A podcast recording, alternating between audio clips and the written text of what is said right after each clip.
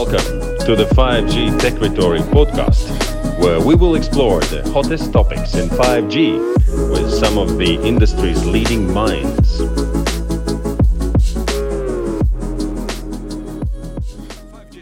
Broadcasted live from Riga, Latvia, happens every year. This is the fourth year in a row that this event gathers 5G enthusiasts, business people, entrepreneurs, researchers to virtually one table to discuss, to get to know, to inform each other, share experiences. In our next session, hosted by Global Mobile Suppliers Association, we will hear several experts. It will take about 40 minutes. I'm very glad for that because the topic is very relevant. Regarding panelists, we have four plus the moderator. So speakers, Ulrich Dropmann, Head of Standardization and Industry Environment at Nokia. Howard Benn, the VP Communications Research, Samsung. Alain Mourad, the Senior Director, Head of Future Wireless Europe Lab at InterDigital, Emmanuel Coelho Alves, mobile consultant at Huawei, and the session would be moderated by Joe Barrett, who is the president of Global Mobile Suppliers Association. So, Joe, I'd like to give floor to you to start the session. Thank you, Ladislav, and welcome everybody, and welcome to a great panel. Today we've got about 40 minutes. Where hopefully we'll get some interesting questions and some very relevant answers. As I said, we've got a very good, strong panel. Let me start off by just setting the scene a little bit with some latest 5G statistics. So this is from the latest GSA website and report. We now have 469 operators in 140 countries and territories that are investing in 5G in the form of tests and trials and pilots, but also actual deployments. So of those, 182 operators, and that's the latest information from this morning, in 73 countries, territories, have launched commercial 3GPP compatible 5G services. And that also includes fixed wireless access services. Devices, of course, are very important. We have over 1,115 5G devices announced, more than 800. Currently commercial, and that's a growth of 24% in the past quarter. So with that, we've got a very strong situation with 5G, sorry. But then what opportunities, as we've said, do we have going forward for 5G, and what should we be doing? So I'm going to start off to ask each panelist a question and give a little bit of also background on their role in each company. So the first question, maybe to Ulrich Dropmann from Nokia. Hi Uli. So 5G is definitely having an impact on the mobile broadband compared to 4G. But how important has the standardization effort been in the growth in network rollout from your perspective? Yes, thanks, Joe, for the question. And of course, first, I'm happy to be part of this panel in this important conference. We take the standard for granted, in particular if we roll out. Right now we are on the rollout of 5G, and the version that we are commercially rolling out has been finalized in the standard a couple of years ago. Release 15, that was 2018, and so on. And then we move the society and the operators moves from the first version, which is the non-standalone, to the standalone. And this is, I guess, some of the operators in the deployment have talked about that.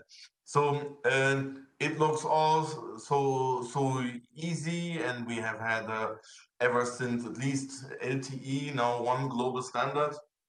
And but this is not without challenges. So we had certainly, in reflecting back in the early phase of the 5G standard, we had to work hard as an industry to achieve that goal. Now it's almost a bit forgotten, but there was a slight risk that there was a bit of a fragmentation. And of course, we have to ensure that we work as a common standard. Of course, this is a whole basis of the global market, the fantastic ecosystem that we are joining. So in that sense, I'm also active in the Global Mobile Supplier Association, And of course, we are all competitors, but we are united to make sure that the one global 3GPP-based mobile standard ecosystem remains. As this is, of course, the basis of the many different equipment vendors and chipset vendors and devices and so on. So that needs to be maintained.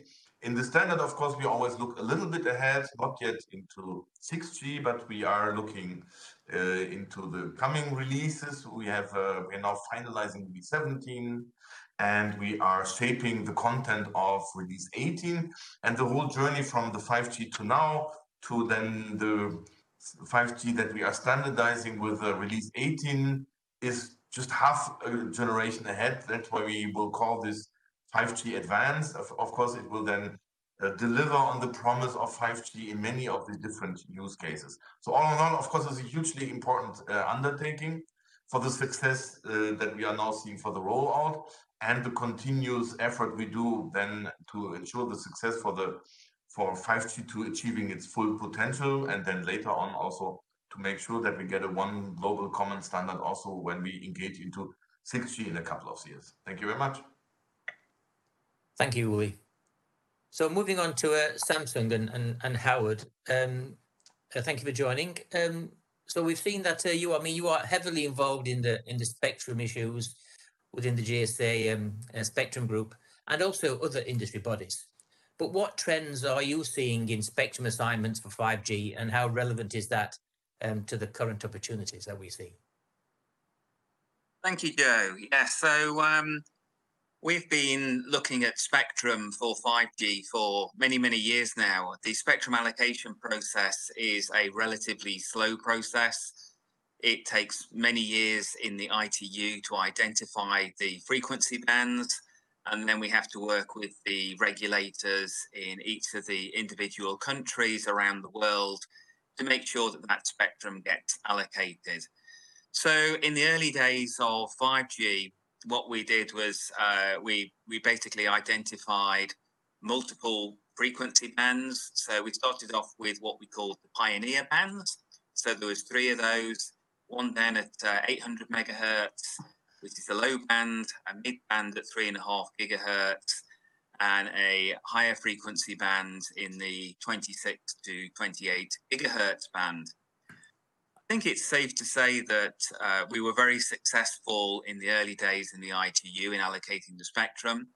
Obviously, we have to look very closely at coexistence. So in the lower frequency bands, we have a lot of TV services still running relatively close in the 700 megahertz bands, and some of those have moved a little bit further down now.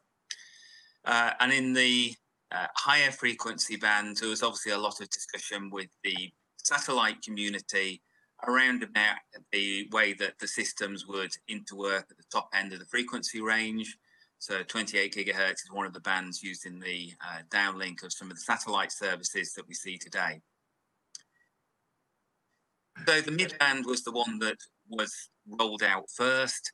That was the one that I think most people will have used who have got a 5G phone today, and that's in the 3.5 gigahertz. And again, that was kind of split into two. So we had 3.4 to 3.8, which is been allocated to operators around the world now. And then slowly we're seeing the rollout of 3.8 to 4.2 gigahertz. And depending on the country, that is used for different services. So countries like the UK and Germany have allowed local licenses. So that allows new services like private networks. So you can just get a license for your particular factory.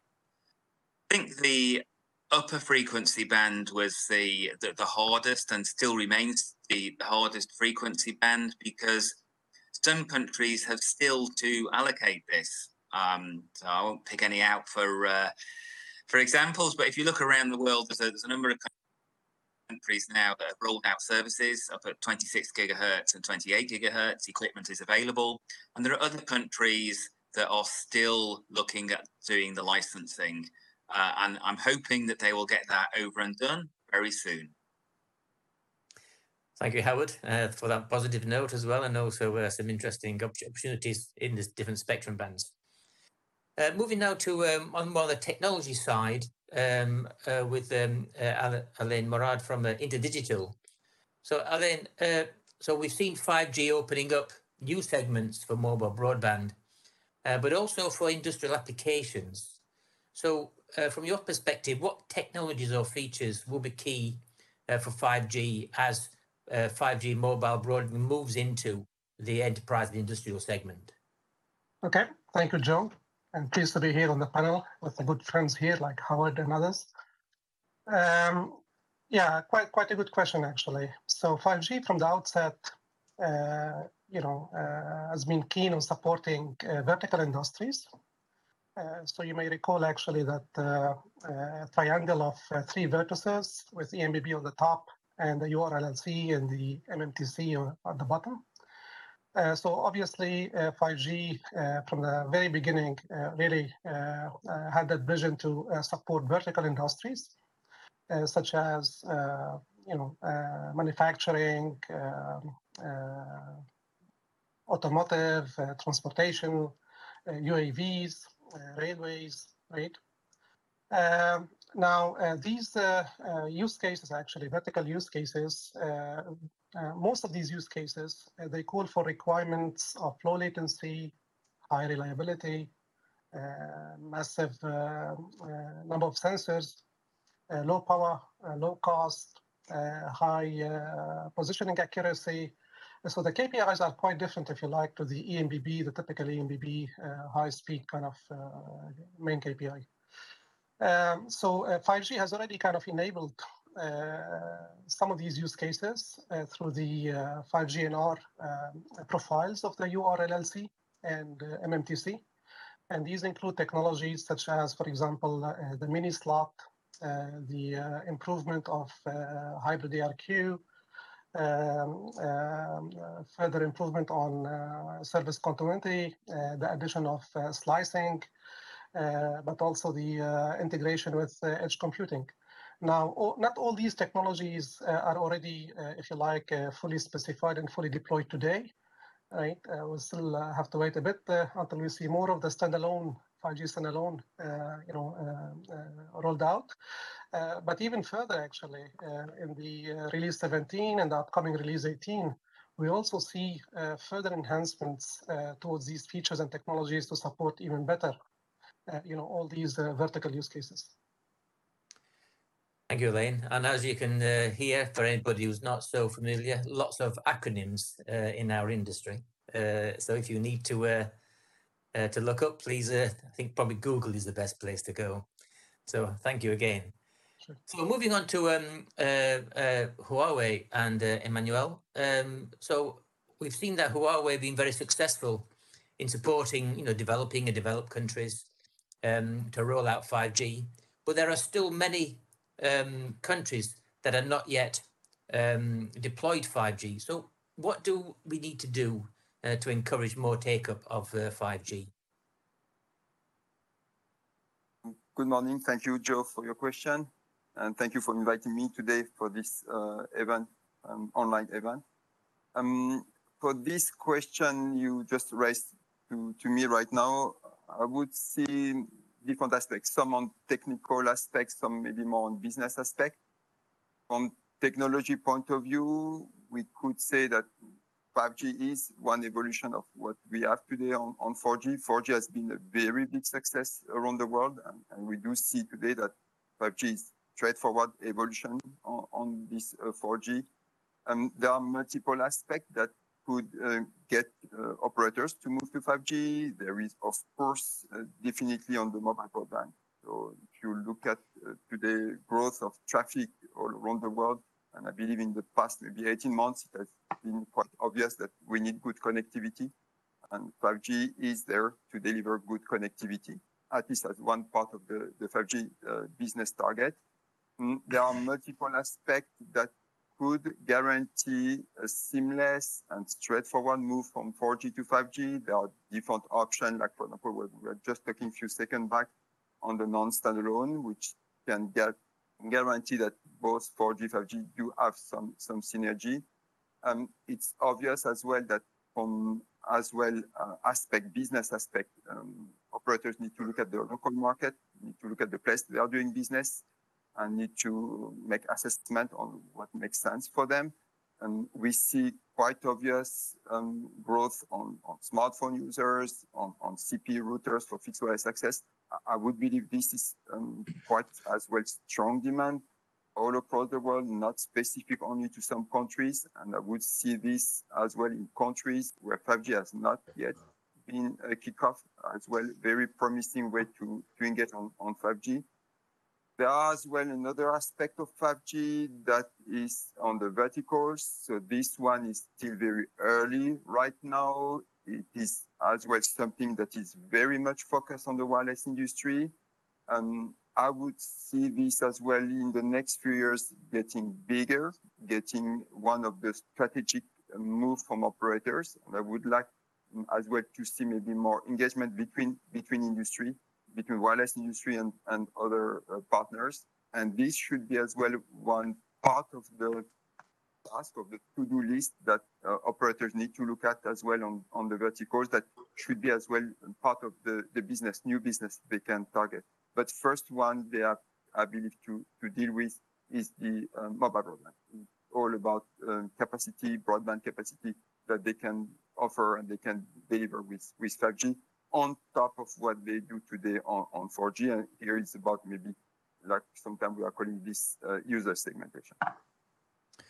Okay, thank you, Emmanuel. I mean, that leads nicely into the next question that I was considering is, because we've seen 3G and 4G have been mostly, as you said, about connectivity and mobile broadband and delivery of that better user experience. And 5G initially has been about just, again, faster connectivity. But what opportunities then does 5G bring to broaden this mobile service into other areas, both consumer, but also business-wise? I mean, maybe Howard first, if you've got some comments. Thanks, Joe. Yeah, it's an interesting question, and I think it's one that crops up all the time because, again, when we started talking about 5G in the early days, we very much focused on all of the new services that 5G will be able to provide.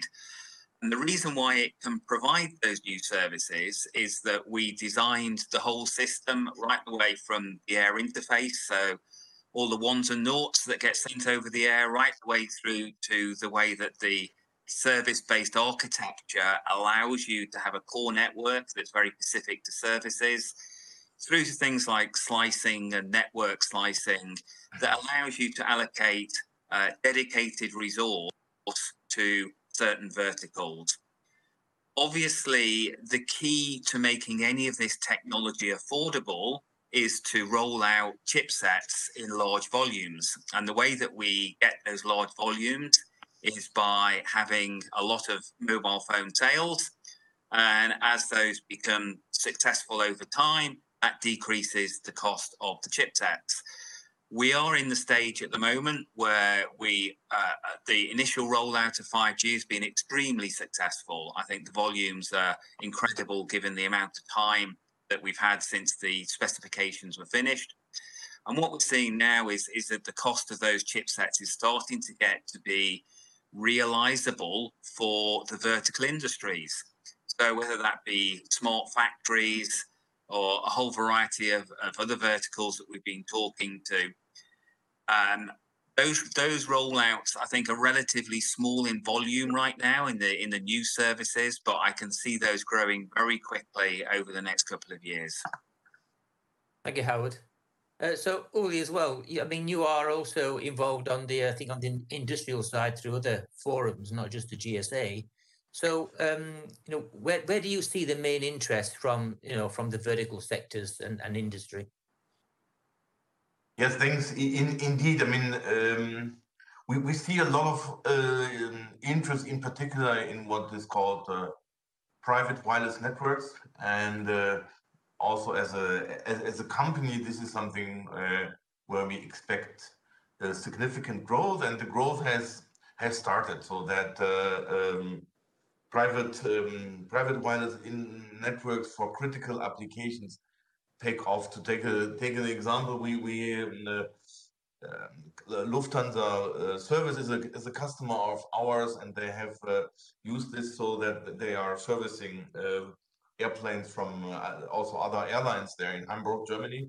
And they started before the pandemic. They started with our 5G base station then to make remote monitoring of the inspection of the plane, so that the technicians didn't need to travel anymore. And then during the pandemic, this was a trial. And during the pandemic, they made this then a commercial service, because of course then the customer couldn't fly their stuff anymore to that. So that is happening, this whole what we call industrial 5G.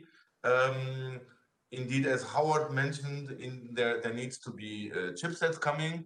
And as the technology evolves, there is also special tweaks in the standard, which come a little bit later, which support them more demanding of these use cases.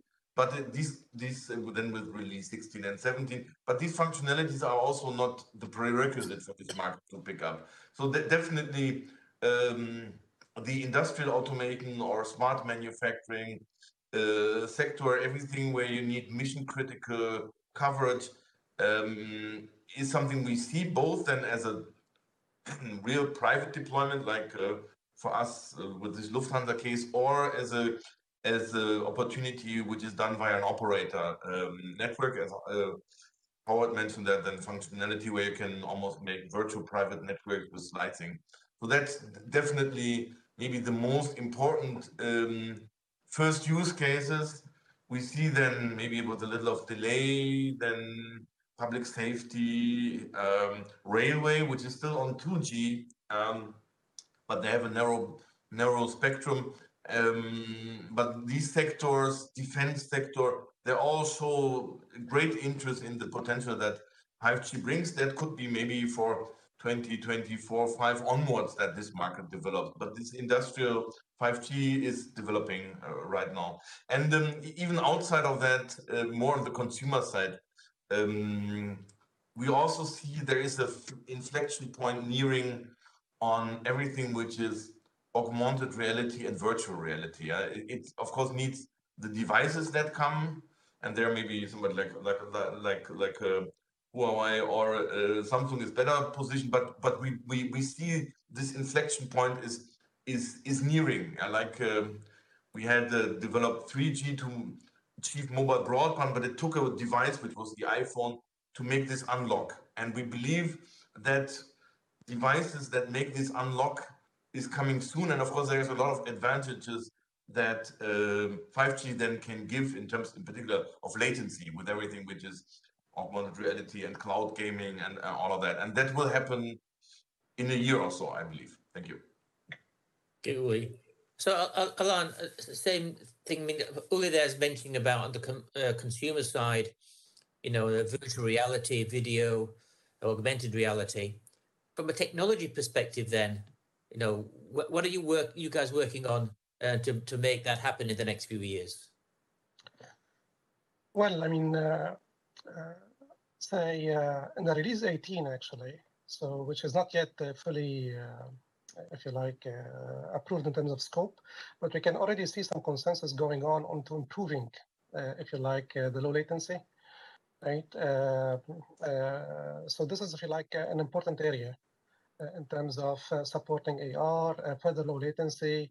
It's also very important to bring actually edge computing, right, into the game, because if you think of AR in cloud gaming, right, a major bottleneck is if you were actually to run processing further away from the customer, right? So we have to get this on the customer premises, which means we have to integrate properly edge into the network, right? So all these, if you like, technologies are being worked upon, if you like, for the next immediate release.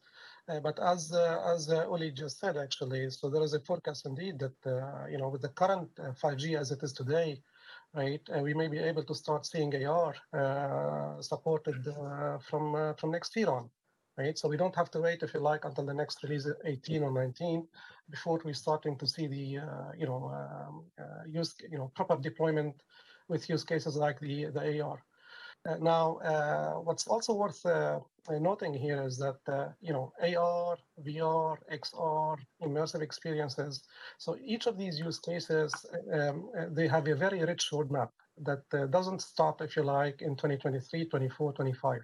So these roadmaps will, continue with us until 2030 and even beyond, right? Because there's always improvement in the video technology, there are new high resolutions coming up. So there's always more demand, right, in terms of, what the use case would like to see happening in the future. And that's what we need, actually. That's what we are doing at InterDigital. So as you know, our company now combines both wireless and video sectors, technology sectors. So we are kind of leveraging these two technology portfolios that we have to make sure that both go hand in hand, and we see actually the technology specified in 3GPP in a way to support what's going on the video side in MPEG and elsewhere. Thank you, Alain. So, that picks up on the situation that we need to migrate from 2G and 3G and 4G eventually to 5G, and obviously 6G eventually at some point in the time. But Emmanuel, so what do you see there on how quickly do we need to, turn off the other technologies, 2G, 3G? Uli mentioned 2G is used very much in the railway. So how quickly and how important is it to migrate from those other technologies? I would see two sides on this question. I would put 3G and 4G in one side, and I would comment first on 3G, 4G.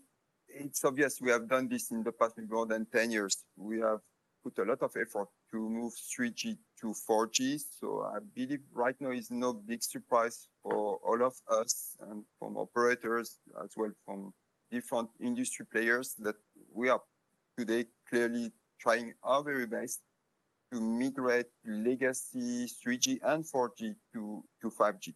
So this is obviously in the direction of MBB. This is the direction of user smartphone, as well CPE, if some of them already used in the past 4G, for example, CPE. I know in few cases as well, and there are countries that have used 3G CPE. So this is directly today one direction to move those 3G, 4G to 5G. I still believe 5G is still there for many years to come. It will be not just in one or few years that we will be able to move all the legacy system today on device ecosystem on 4G, especially to 5G, but it is growing. And some countries will do a little bit early than others. It's quite obvious if you look at all around the world, not necessarily all countries will have the same rhythm to do this. So 3G, 4G, definitely, it is in the move. It is already happening today. It will take maybe some time, but it is clearly in the roadmap, I believe, of all operators. And then there is 2G. So 2G, maybe all of us, we have at one point of time in the early time when we start to enter the wireless telecommunication, we did some work on 2G, GPRS, and so on. This one is more challenging, in my opinion, to move to 5G because the way 2G has been defined was not so much for MBB. There was at that time other kind of consideration across voice, short message, IoT in the time of machine to machine. It is not so simple to move this to 5G. There are multiple aspects that to have sometimes very difficult answer aspect on device, which is typically price of device, as well to guarantee coverage. If you look at today, I still believe today, all around the world on wireless technology, GSM still has huge coverage. And this is as well up to, let's say, the industry to develop 5G at the level of what you see today on GSM on coverage. I don't see that rush happening in the next few years, at least not somewhere in the next 3 to 5 years.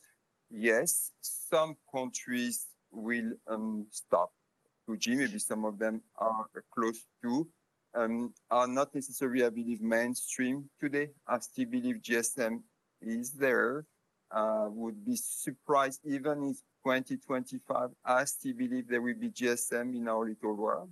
And to replace GSM by 5G, I would expect it will take some time. So I would not put GSM straightforward as an option to be replaced by 5G. I would see more of this coming from 3G, 4G to be in the migration of 5G. GSM, I would be a little bit more careful. Okay, thank you, Emmanuel. From an application point of view, I mean, I also want to stay with you just for, just briefly, Emmanuel, because Huawei has been very driven around the 4G, 5G fixed wireless access forum. So, can you quickly just say, how do you see that developing over the next few years? Do you think it's still going to continue to grow strongly? Definitely, yes. I was checking statistics recently on Del Oro and different third parties on the fixed wireless access. It is a big market today. It is growing market.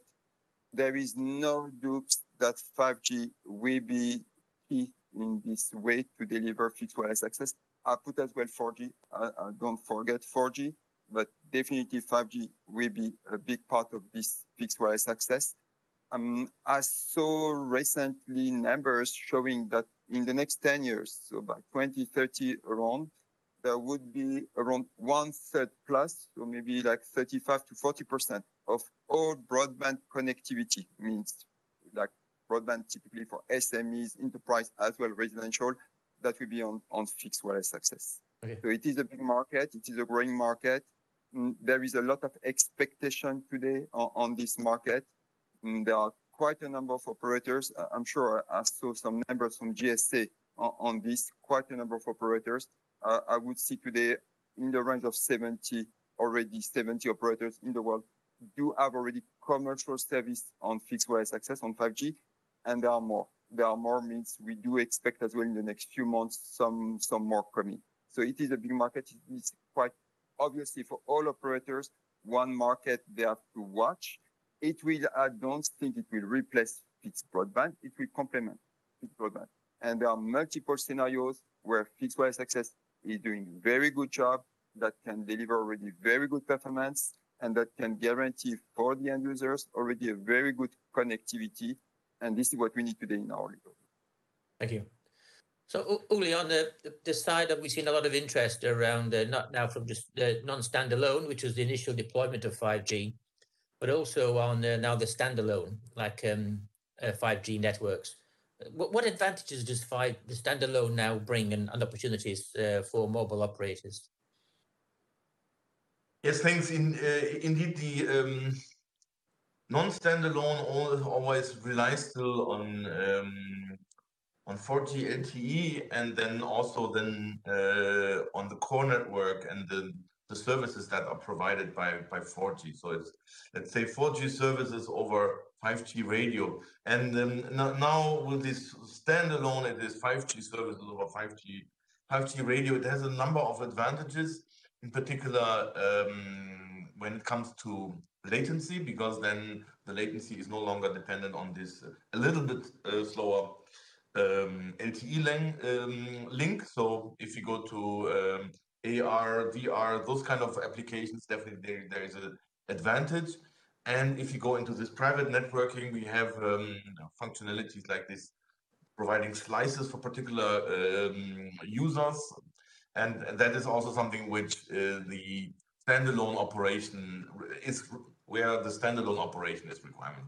So these are sort of the two examples. And from a network perspective, of course, 5G network itself, which is then introduced with the standalone, is designed from day one to operate on the cloud.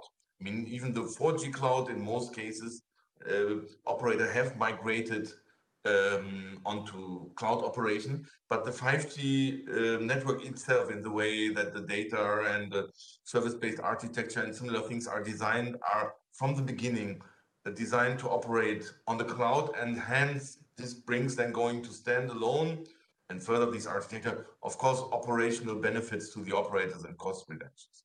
Thank you. Thanks, Julia.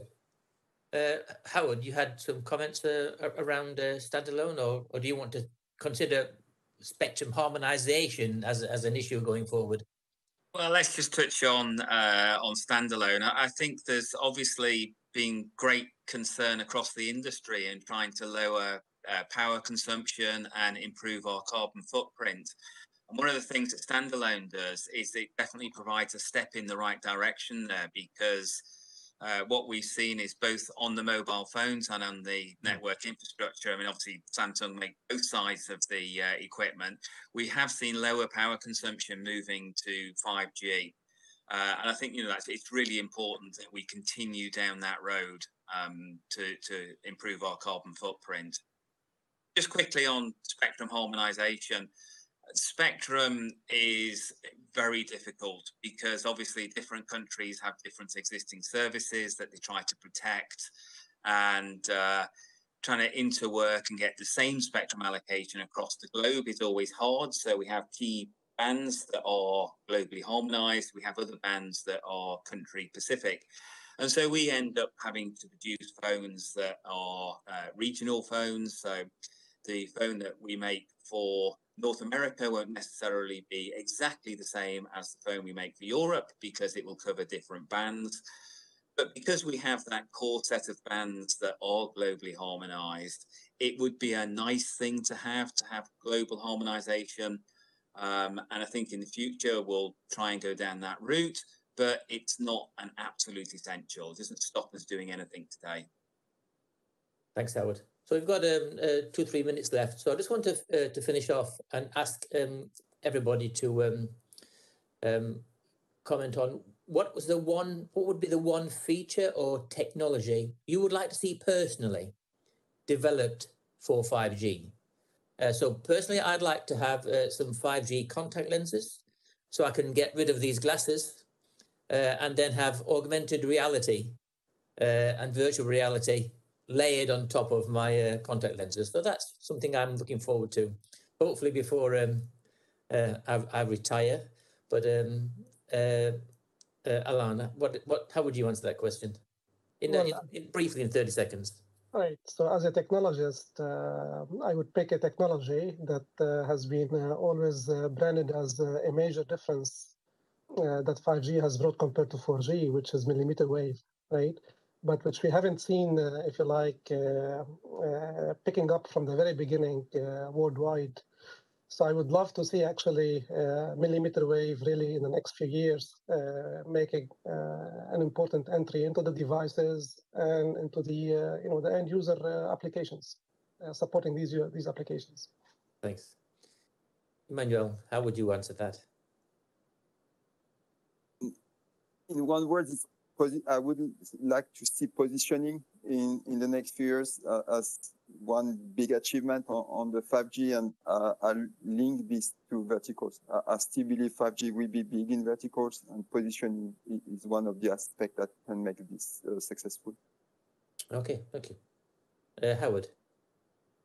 Well, for me, it's another acronym, NTN, non-terrestrial networks. So if we want to turn off 2G, we need to improve coverage. So having direct phone to satellite, we did it many years ago with Iridium. Can we do it with smartphones and 5G?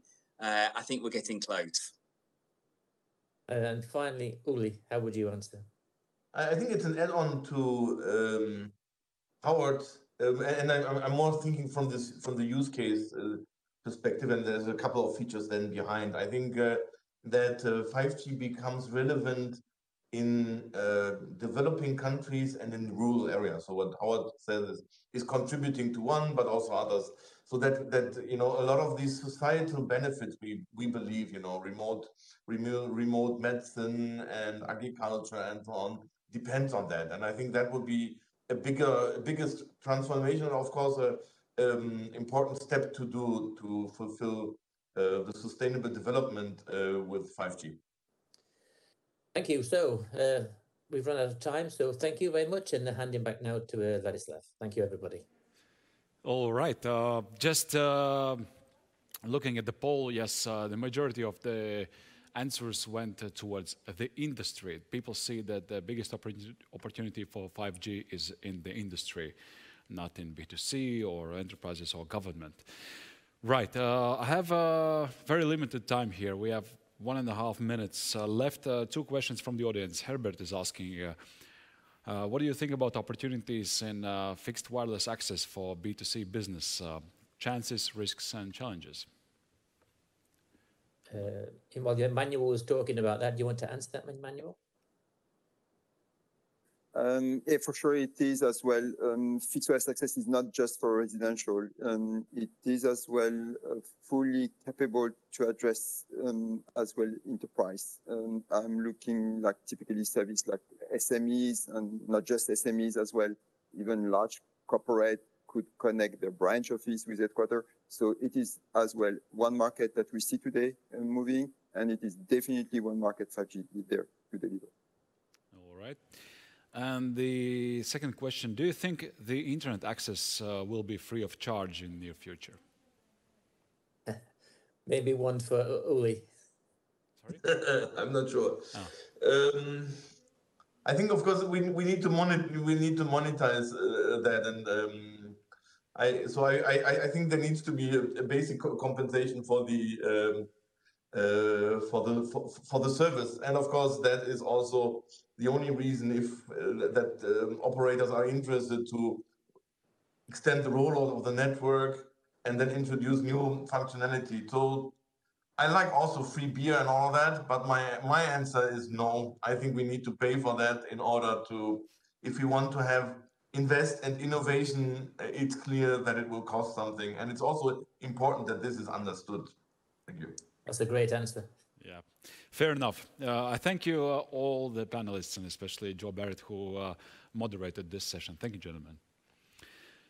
Okay, so we shall now continue in